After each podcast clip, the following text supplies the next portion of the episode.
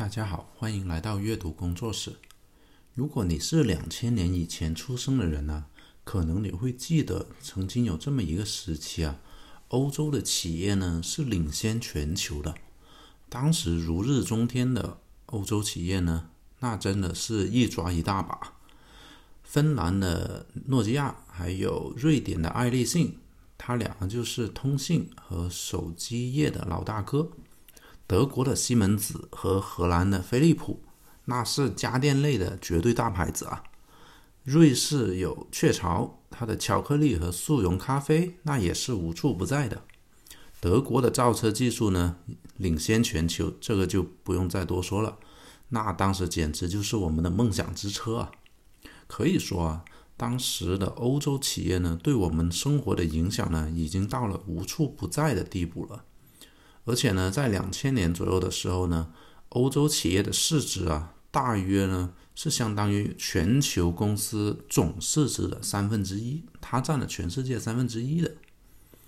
但呢，但是啊，不知道大家有没有发现呢？就像最近二十年来呢。欧洲企业呢，似乎已经慢慢淡出我们的生活了。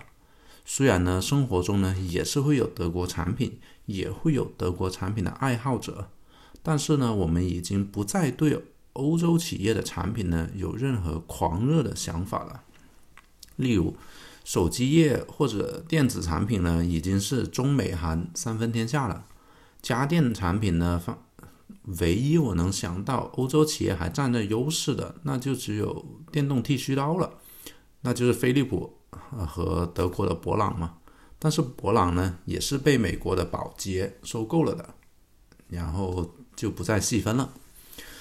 而雀巢食品呢，是依旧强大，但是呢，竞争呢也是异常激烈啊。而至于车方面，德国的车呢，依然是有实力的。但是可以引领车的未来的话呢，那还是美国的特斯拉。事实上啊，当我们去想象一些超级公司或者企业的时候呢，我们可以想到的往往是美国的公司或者中国的公司。美国，例如苹果啊、谷歌、亚马逊、微软、特斯拉等等；而中国呢，我们可能会想到腾讯、阿里等等。貌似呢，很少会有人可以想起一个欧洲什么超级企业出来的。那为什么欧洲企业就这么慢慢的不再风光不再了呢？要说明一下啊，风光不再并不代表欧洲企业已经被淘汰了啊，欧洲企业的实力呢还是在的。我的意思是，为什么欧洲企业呢不再具有主导世界的力量呢？第一点呢，我要想要讨论一下的就是，欧洲的公司的管理方式呢，似乎跟美国有点不同啊。例如，对于是要利润还是要一个市场前景的选择上面呢，美国公公司呢会更乐意去烧更多的钱去换一个更好的市场前景啊。而在很多情况下，欧洲的公司可能会选择一个更好的利润，例如像造车一样嘛。对比欧洲的车企，你看看特斯拉烧了多少年钱，最后才换来一个美好的市场前景，你就知道，在烧钱方面，美国公司是多有耐心啊。相反，在欧洲，车企林立的，反而没有一家愿意烧大钱去研发电动车。然后第二点想要说的是呢，欧洲最大的、最强的企业啊，似乎呢。很多都已经在一些无关未来的行业上了。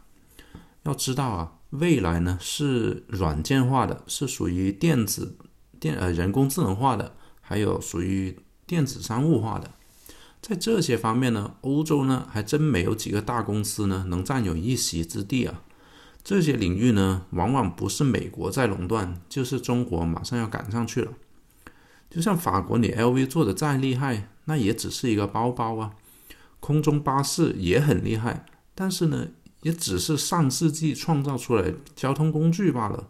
这些呢，都没法去塑造人类的未来，或者去引领一个新的行业啊。然后第三个想要说的呢，是欧洲的大公司呢，感觉都太老了，动不动就是百年企业啊。例如西门子是一百七十三年，宝马是一百零五年，奔驰是一百三十五年，飞利浦是一百三十年，LV 好一点，五十七年，然后就不再一一列举下去了。美国呢，最厉害的公司呢，往往都是很年轻的，像苹果四十六年，呃，微软也是四十六年，亚马逊二十七年，谷歌二十三年，特斯拉才十八年。那很明显啊，美国的土壤呢，更适合让新的公司去挑战一些旧的秩序，而且啊，这一批批的创业者呢，最终呢，也会成为下一代创业者的偶像啊。你看。有钱有名，还有公司作为自己的传世遗产，这多吸引人呢！而欧洲的老公司呢，因为太老了嘛，包袱也就大了，想法呢也就保守了嘛。而且呢，似乎美国人呢也很喜欢去创立公司啊，然后去用一个新的问题，用用一个新的方法去解决一个旧的问题啊。例如，咖啡最好喝的那肯定是意大利嘛，有咖。呃，有咖啡文化，然后意大利还有很多熟练的咖啡师，还有各种各样不同的咖啡饮料的配方等等。但是啊，如果今天我们说去喝个咖啡吧，那我们首先会想到的那是星巴克，是一个美国的公司啊，也同样同样啊，也是来自于意大利的披萨。意大利人没能创造出披萨，美国创造出来了。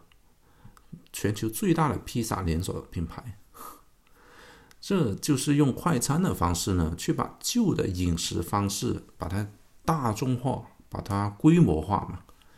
这就用一个新的想法去把一个旧的生活方式延续了或者发展了嘛。同样，德国人很擅长造车是吧？然后欧洲的排放标准也是全世界最严的，对吧？但为什么？最后是大众集团搞出来了一个排放测试造假，而美国则出现了特斯拉呢？居然居然是美国人去去主动去去解决这个汽车排放问题啊！是美美国是出了名的喜欢开大皮卡、喜欢开六缸八缸引擎的车的这么一个国家。最最后主动出来解决这个问题的是美国人，而不是德国人，也不是欧洲人。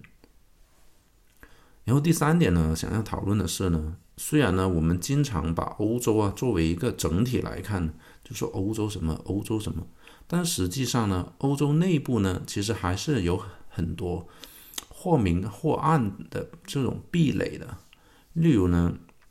嗯，如果你是一家爱沙尼亚的金融服务机构，如果你想去西班牙去开展一个分公开一个展一个业务，开一个分公司，那你除了要克服语言、克服文化的差异之外，还要再想想两地的法律政策是不是有什么不同。如果是在美国，那如果你的公司在加州，然后开到去德州去，那不就几分钟的事情吗？那中国也是一样的道理啊。中美两个国家呢，它厉害就厉害在它有个超级超大的市场，可以让公司迅速发展到一定的规模，然后再往外去输出啊或者全球化。而欧洲国家呢，就很难利用整个欧洲作为自己的主场去发展。有很多时候呢，往往自己的主场就是自己的一个国家。欧洲一个小国才多大嘛？然后你的人口、你的市场才多多大一点嘛？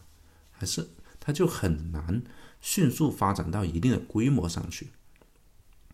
那因为以上提到的那种种各种种种的原因啊，欧洲企业呢，估计在未来很长的一段时间呢，应该还是只是一个跟随者这么的一个公司吧。